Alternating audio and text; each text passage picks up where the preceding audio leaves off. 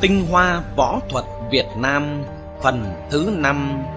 Cao thủ chân chính, Rốt cuộc cần sở hữu kỹ năng gì? Võ đạo là gì? Làm thế nào để đạt đến võ đạo? Nói một cách khái quát Thì võ đạo là mục đích duy nhất và cao nhất Mà một võ nhân chân chính phải đạt đến. Vậy mục đích đó là gì? Chính là đạt đến trạng thái minh ngộ hoàn toàn về ý nghĩa của võ và đạo. Tinh thần hòa làm một với vũ trụ vô biên, có những năng lực võ công siêu phàm. Nghe có vẻ mơ hồ, nhưng nếu phân tích sâu hơn thì võ đạo cũng có tiêu chuẩn riêng của nó. Người đạt đến võ đạo chính là có võ công cao nhất Nghĩa đen là không ai có thể đánh bại ông ta bằng võ thuật Và nghĩa khác cao hơn chính là ông ta không cần phải dùng đến bất cứ chiêu thức gì cũng có thể chiến thắng. Bởi vì khi đứng trước người đạt đến võ đạo Thì mọi ý chí chiến đấu phân cao thấp, sân si, hận thù đều sẽ bị hóa giải hết. Vậy chẳng phải ông ta đã đặt đến nghĩa chân chính của chữ võ là gì? Đó chẳng phải là ngăn cản việc can qua đó sao? Cũng là vô chiêu thắng hữu chiêu, là bất chiến tự nhiên thành. Đó là vì ông ta đã ở một trạng thái tinh thần siêu nhiên và cao hơn tất cả võ sĩ khác trên đời. Ngoài ra, những công phu tưởng trong truyền thuyết như khinh công, thủy thượng phiêu, kim trung cháo, thiết bố sam, xúc địa thành thốn đều có thể thi triển rất nhẹ nhàng. Có người có thể nghĩ, vậy nếu ông ta gặp người có võ đạo cao hơn mình thì sao? Người đạt đến trình độ này đã không thể được xếp cùng với thường nhân được nữa. Tâm hồn khoáng đạt bao la trong sáng của họ không có chỗ cho tâm tật đố, tự mãn thấp hèn sự hơn thua hay danh hiệu võ công đệ nhất với họ là không còn quan trọng. Vậy thử hỏi giữa họ có thể xảy ra tranh đấu hay không? Bạn là cao thủ dùng kiếm và có thể dùng kiếm đánh bại đối thủ mạnh nhất nhưng bạn có thể nào dùng kiếm để đánh bại cái thác nước cao 70 mét đang ngày đêm ẩm ĩ cuộn trào kia không? Chắc chắn là không. Chính là vì nó và bạn ở hai cảnh giới khác nhau. Nó là đại tự nhiên và căn bản không quan tâm đến bạn. Chẳng cần biết bạn là ai. Bạn muốn làm gì với nó Và sức mạnh hai bên cách nhau quá xa. Khi đứng bên thác nước, Bạn chỉ có thể ngưỡng mộ mà ngắm nhìn, chứ không thể khởi lên đấu trí hay sát khí mà hơn thua với nó, vì bạn biết rõ điều đó là vô ích. Người đạt đến kiếm đạo chính là cảnh giới tinh thần của họ, là một dòng thác vĩ đại cuồn cuộn như thế. Tinh thần của họ là một với đại tự nhiên không có bắt đầu cũng chẳng có kết thúc, mà nó vĩnh viễn đồng tại với vũ trụ những tranh đua ganh ghét từ con kiến nhỏ đang cầm kiếm kia liệu có làm họ quan tâm? Người chúng ta nhắc đến ở đây chính là đệ nhất kiếm thánh Nhật Bản mọi thời đại, Miyamoto Musashi. Ông là người đặt đến kiếm đạo và khai ngộ về kiếm và dòng nước.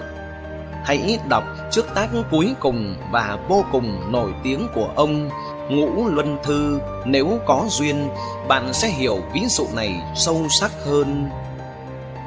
Chân giá trị của binh pháp Không thể khu trú trong giới hạn của kiếm thuật.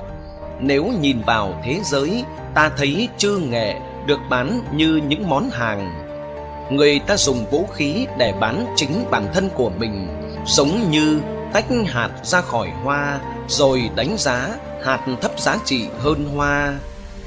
Nghĩ về binh pháp, theo cách đó, cả người dạy lẫn người học đều chú tâm để phô bày kỹ thuật hoa mỹ. Họ tìm cách để ép đóa hoa nở vội. Họ nói về đạo trường này và đạo trường kia. Họ tìm kiếm tư lợi. Có người đã từng nói nếu ngươi hiểu đạo thật rộng, ngươi sẽ nhận ra sự tồn tại của đạo trong mọi sự. Người ta phải trau dồi hoàn thiện đạo riêng của mình. Binh pháp sơ lậu là căn nguyên khổ ải, lời nói thật trí lý. Về mặt tinh thần, như đã nói ở trên, người đạt đến võ đạo chính là đạt đến một trạng thái tinh thần hoàn mỹ, hòa nhập làm một với đại tự nhiên, thiên nhân hợp nhất. Đặc điểm chính của tinh thần này là vô dục vô cầu, vô tranh, vô đấu. Nên nếu một người luyện võ còn mang trên mình tâm tranh đấu để thành thiên hạ đệ nhất thì quả là không xứng đáng với cả chữ võ chứ đừng nói đến chữ đạo nên về mặt tinh thần người đạt đến võ đạo chính là phải biết cách tu dưỡng tinh thần của mình. Từ bỏ các dục vọng cá nhân, bỏ đi càng nhiều thì trình độ võ học và con đường võ đạo sẽ càng rộng mở. Ngoài ra, việc luyện tập võ công một cách chân chính lại còn có tác dụng bồi dưỡng nội lực tráng kiện thân thể và dưỡng sinh tồn thần những người luyện võ đắc đạo chân chính tất cả đều sống hơn một tuổi là điều rất dễ dàng. Muốn dưỡng sinh đúng sống thọ thì thực hành võ công chính tông tu bỏ dục vòng là điều cần thiết. Vậy nên những gì mà chuyện kiếm hiệp miêu tả về các võ lâm cao thủ có năng lực như thần mà lại tranh nhau cái danh hiệu võ lâm đệ nhất vì mỹ nữ, vì giang sơn mà tranh mà giết thì quả là một sự bôi bẩn đến nhân cách của cổ nhân. Các tác giả võ hiệp quả đúng đã gây ra nghiệp chướng rất to lớn vậy.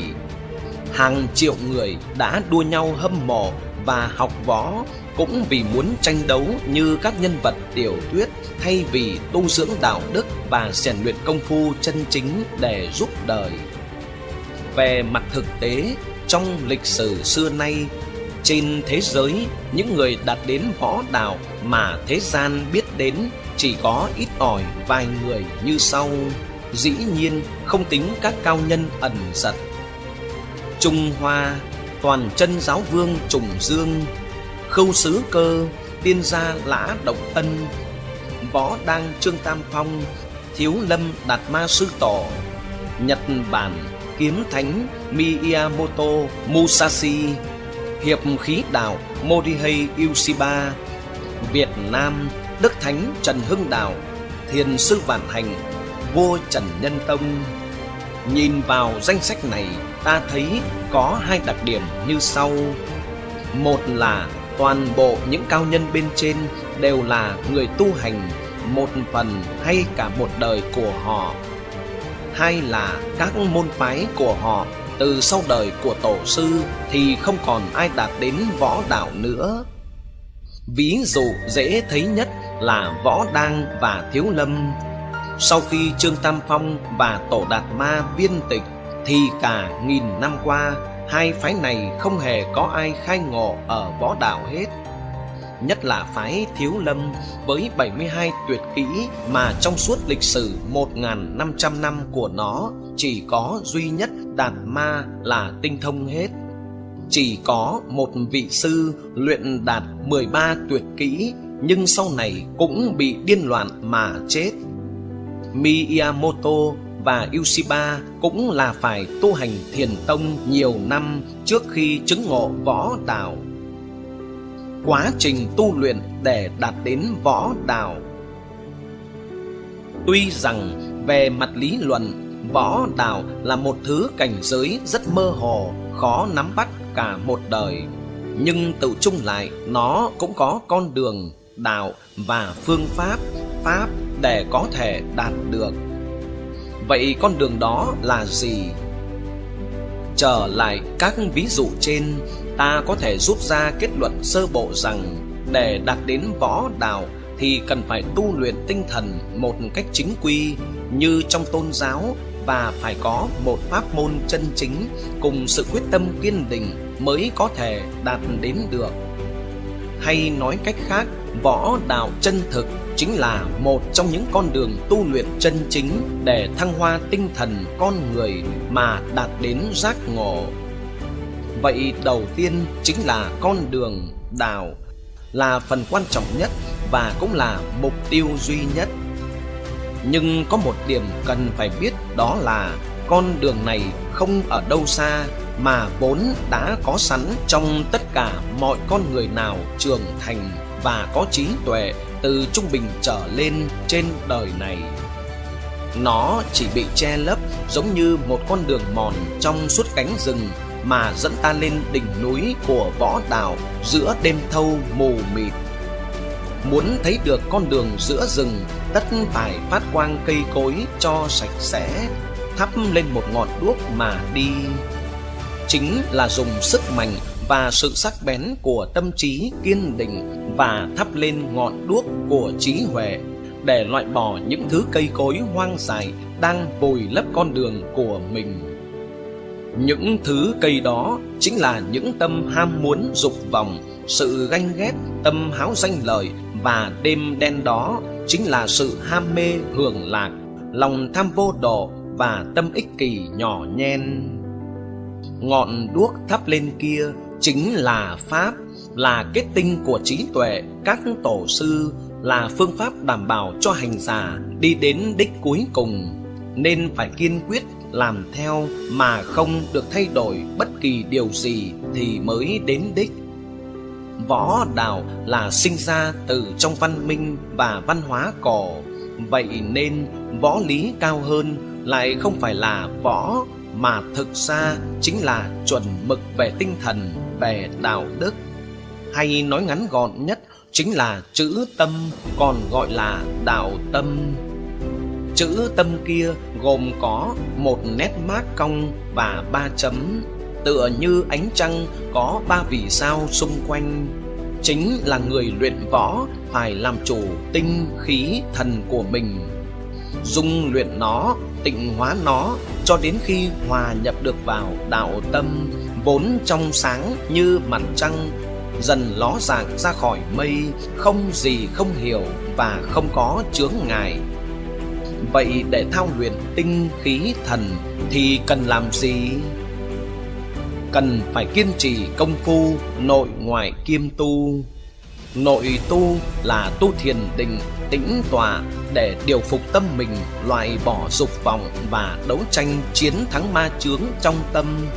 Đồng thời, khai mở trí huệ cũng như nạp khí vào đan điền, tịnh hóa thân thể không bị bệnh tật can nhiễu để tu mệnh kéo dài tuổi thọ và để có thể tiếp tục tu lâu năm cho đến khi đạt đạo.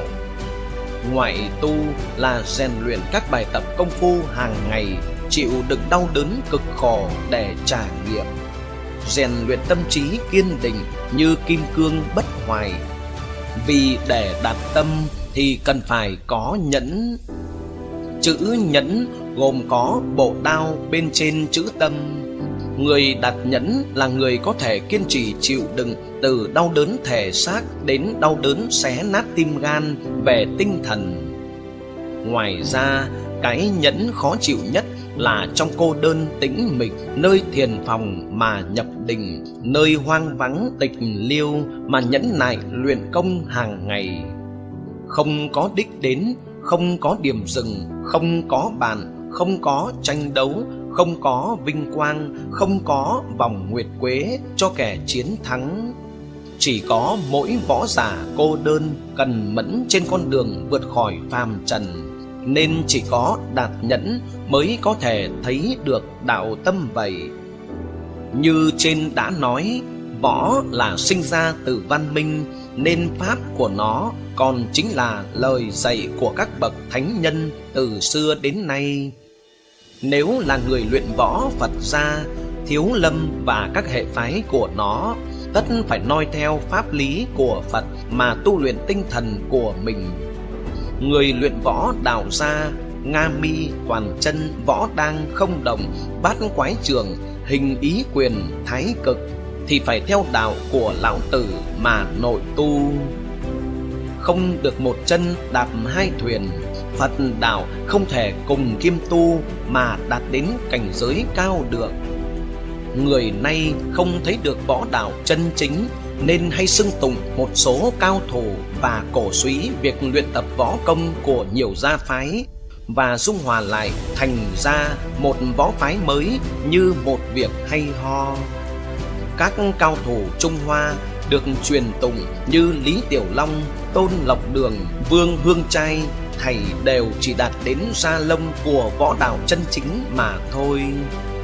Triệt quyền đạo hay hình ý quyền của Trung Quốc đến Thiếu Lâm Nội Gia hay Nam Bắc Phái, Vĩnh Xuân, Hồng Gia, Đường Môn chẳng qua là thiền ngộ ở một tầng thứ nhất định của Thiếu Lâm và Võ Đăng mà ra.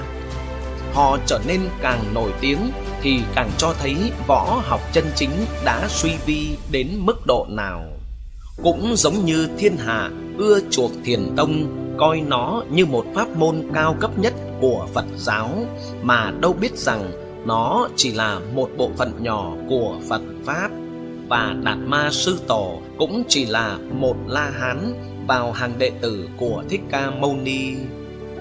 Qua nhiều trăm năm, người ta quên và không thể hiểu cảnh giới cùng lời dạy của Thích Ca Mâu Ni, nên lấy lời giảng của Thiền Tông xem như chân lý. Chẳng phải là quý cành và lá cây mà quên gốc rễ sao? Võ thuật cũng chính là bị tình trạng như thế bạn không tin những lời trên sao Đạt Ma Sư Tổ khi đến Trung Quốc là vượt sông bằng một cọng lau Loại võ công trình độ nào có thể làm chuyện ấy? Sau Đạt Ma, có võ tăng nào của Thiếu Lâm làm được việc ấy chăng? Yêu Tổ Sư đi bộ chậm rãi, Mà hàng đoàn môn sinh thanh niên chạy theo bờ hơi tai mà vẫn không kịp. Chẳng phải công phu xúc địa thành thốn là gì?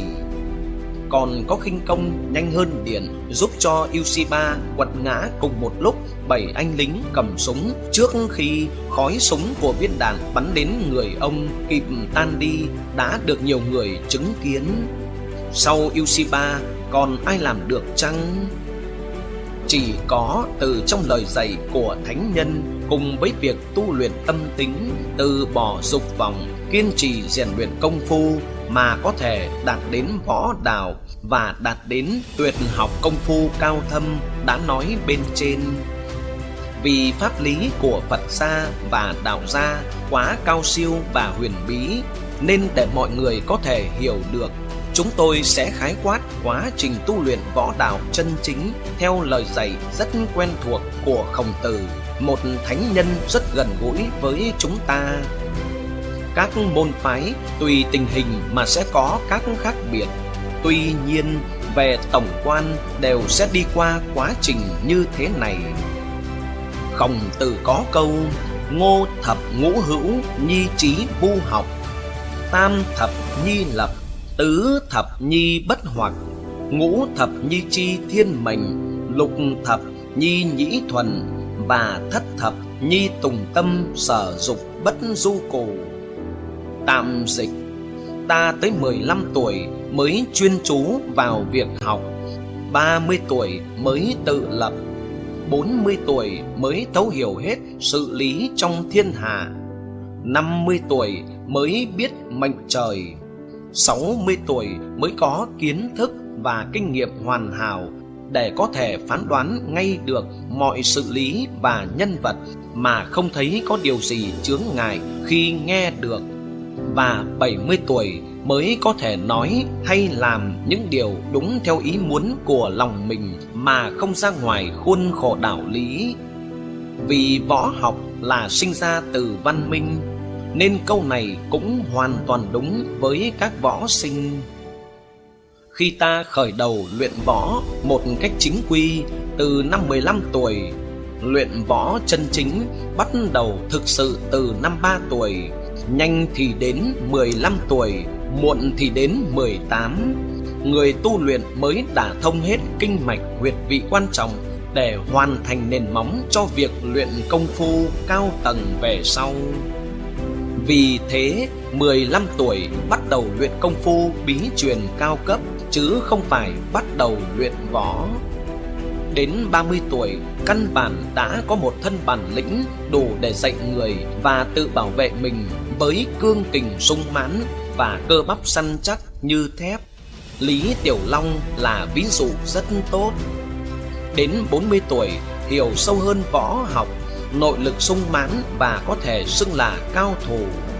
Cơ thể bắt đầu ngày càng mềm dẻo và trắng trẻo khi nội công càng tăng tiến. Cơ bắp dẻo dai mà không thể hiện ra sự cứng rắn. Đến 50 tuổi, hiểu được phần huyền diệu sâu hơn của võ học cương kình uy mãnh đã thoát thoai hoán cốt ngấm vào xương tùy thành nội kình và thể hiện ra ngoài thành khí chất văn nhã ôn hòa lịch thiệp vui vẻ thân thể tròn đầy viên mãn với nội lực sâu thẳm. Đến 60 tuổi thì tâm đã tĩnh và hòa vào võ đạo không còn gì có thể làm tâm động nữa không còn danh lợi và lời nói nào có thể làm ta thấy trái tai hay bất bình. Nội lực lúc này đã sâu như biển, kinh lực đã hóa khí, khiến không ai có thể nhìn ra một đại cao thủ để mà đòi giao đấu. Và dù có giao đấu cũng không thể nào xuất chiêu vì sát khí hoàn toàn tiêu tán trước tâm an hòa như mặt hồ sâu của ta. Đến 70 tuổi thì đạt võ đạo, hòa nhập cùng vũ trụ, đại cao thủ võ lâm kia đã chết từ lâu trong tâm trí người đời chỉ có ta vui với cuộc đời này, an nhiên tự tại, dù có tùy hứng làm gì cũng không ra ngoài đạo lý vì ta chính là vũ trụ này không hơn vậy tu luyện sao cho tinh thần và thân thể thực sự tĩnh tại và hòa nhập với vũ trụ thì chúng ta mới có thể đạt đến võ đạo. Vậy có thể nói, con đường tu luyện bản tâm của mỗi người là duy nhất để đạt đến võ đạo. Trong đó, tu là tu dưỡng tâm tính và đạo đức đạt đến vô dục vô cầu.